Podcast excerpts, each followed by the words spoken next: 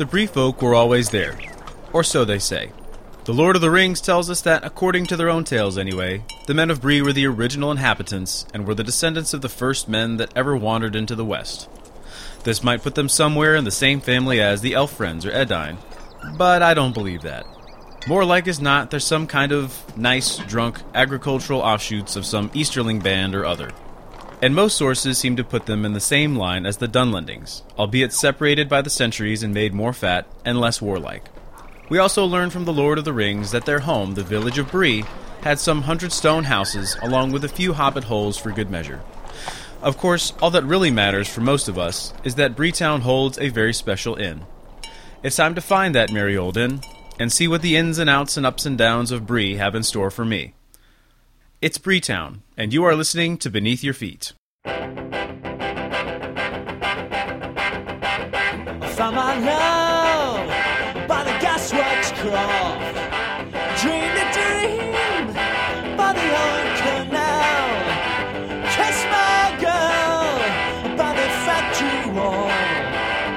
Dirty old town, dirty old town.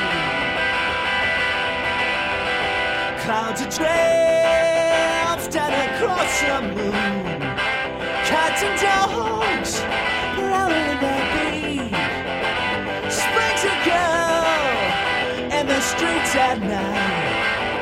Dirty old town, dirty old town, dirty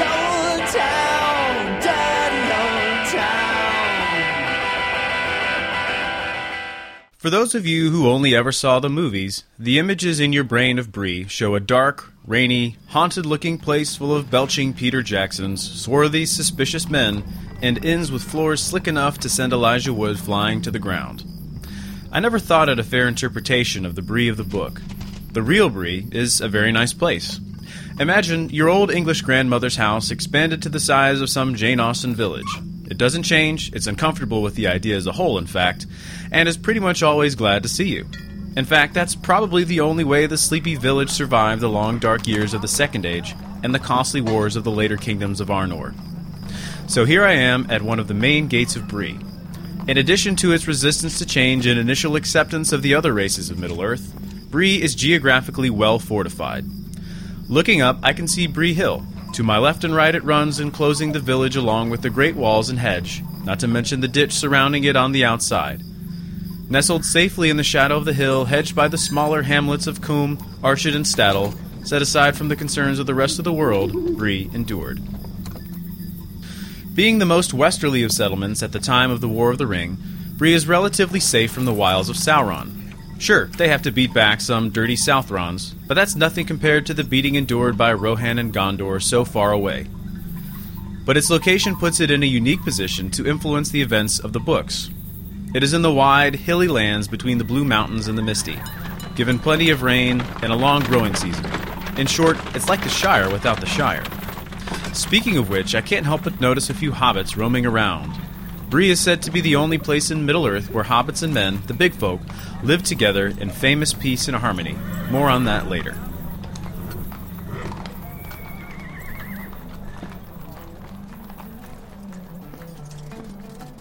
Bree doesn't come into play until the events of the Great Years.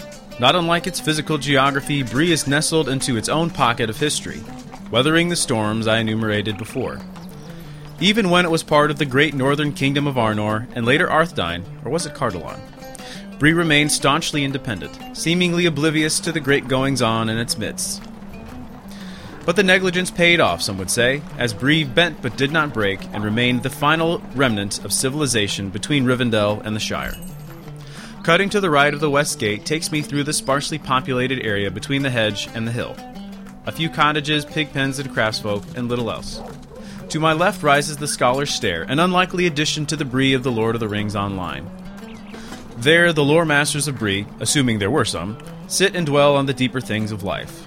Meanwhile, below, I pass through the Ironmonger's Gate, approaching Beggar's Alley and the old stone ruins at the edge of town, a hint at the great history Bree claims. Further on, approaching the South Gate and the auction house, and Bill Ferny's house, is a little spot called the Jasmine Garden.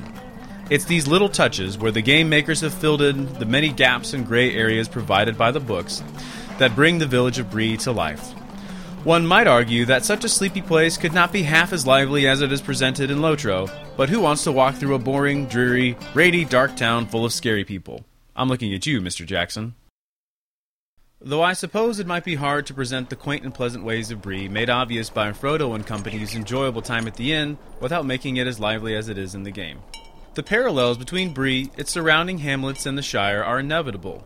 They both present a lazy, uneventful, some would say almost paradisical vision of life in the English countryside before the machines came.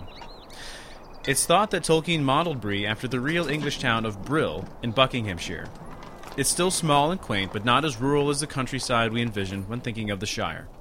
Similarly, the hobbits and men of Bree, despite open interaction and friendly relationship with traveling bands of elves and dwarves, seem oblivious to the world without.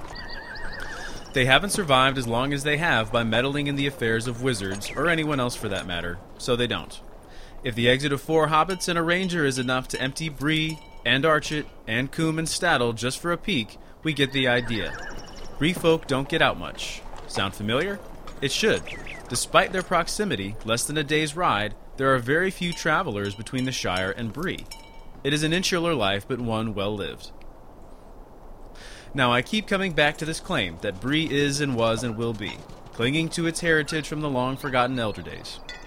I've made it up the hill and main thoroughfare of Bree, passing many a looming home and a smithy into the courtyard of that Inn of Inns I spoke about before. If there's any place to ponder such a question, it's here, the Prancing Pony, owned and operated by none other than Barliman Butterbur. How can I be of service? You can't see Old Barley without realizing his great importance to the history of literature. Well, fantasy literature, anyhow. If you've ever read any medieval fantasy novels subsequent to Tolkien, you know the stereotype of the innkeeper fat, bald, rambling, busy, flustered, quaint, basically everything Barliman is. I like Barley because he serves that great theme of Tolkien's work, where even the smallest of things influence and change the great workings of the world. Despite his forgetfulness and hasty mind, he still manages by providence to help keep Frodo and the ring from danger once they have made it to his fine abode. Furthermore, his place, as the only meeting hall on the Great Road, has chipped the boulder of history in its own way. Think not only of Frodo or Strider, but of Gandalf and Thorin, their chance meeting that became the drip, that became the flood of the events of The Hobbit. What better setting than this? So, after a brief welcome by the man himself, I am seated in the common room, dwelling on the history of Bree. I'm reminded of Constantinople or Samarkand, cities in the primary world that rested at great crossroads of history. Be it the Silk Road or the intersection of civilizations, they thrived because they were stuck in. It's the same with Bree, but at a much smaller scale. It isn't nestled between the empires of East and West. It's just the only stop on a long road through danger from the dwarven halls of Erebor or the peaceful valley of Rivendell to the Shire or Thorin's Hall or the sea. Why? Because Bree folk endure. Not unlike their distantly related hobbit cousins, these Bree men seem to be cream puffs on the outside, but hard as mithril inside, just waiting for some threat or foe to waggle a sword at their easygoing lifestyle. So, wherever its people came from, the village of Bree isn't going anywhere. King on the throne or no, the lights will always be on at the Prancing Pony.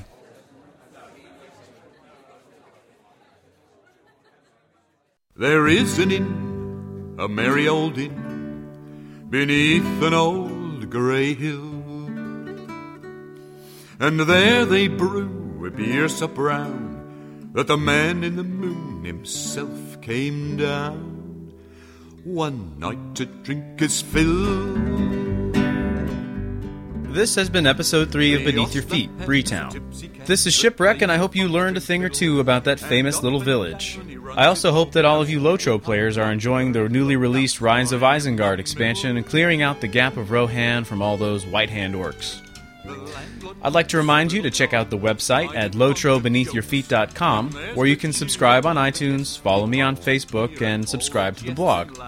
A quick thank you goes out to Fedamir and I Hate Zombies for their generous reviews on iTunes. Thanks, guys. I've gotten several comments for more podcasts, and while you know I'm flattered, I'm trying very hard to keep the releases to every other week. Uh, not that the podcasts are so long and difficult to produce, but because I'm in a very busy time of life, and I've got a baby hobbit on the way. So I figured that if I can maintain a consistent schedule, then that's better than doing it every week, then dropping down to once a month, then back up, and so on. So thanks for the encouragement. Uh, please keep your comments coming, and don't forget to submit any screenshots, uh, short stories, poems, songs, tips, etc. at any time by emailing me shipwreck at lotrobeneathyourfeet.com. Next episode, I'll be branching out into the waterfall world of Lake Evendim, so check back next time when we go beneath your feet.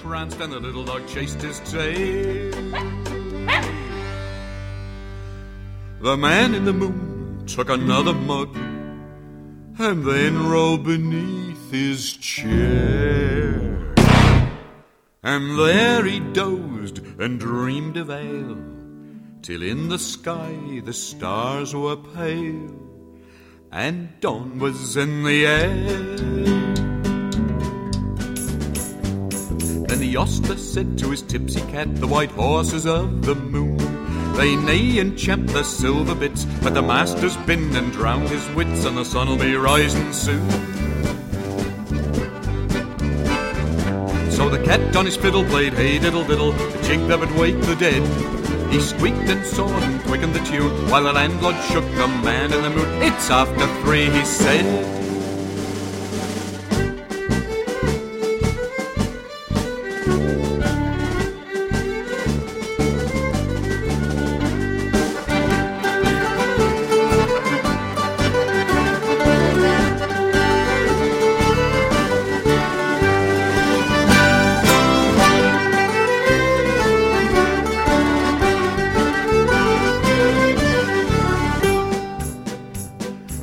The man slowly up the hill and bundled him into the moon.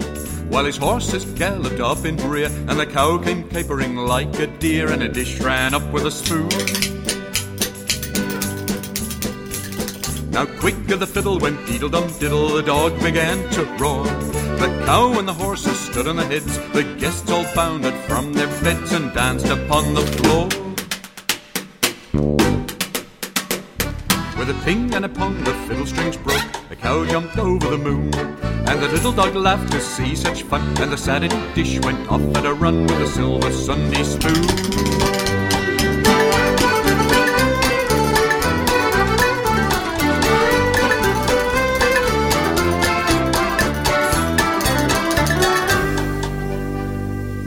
The round moon rode behind the hill as the sun raised up her head.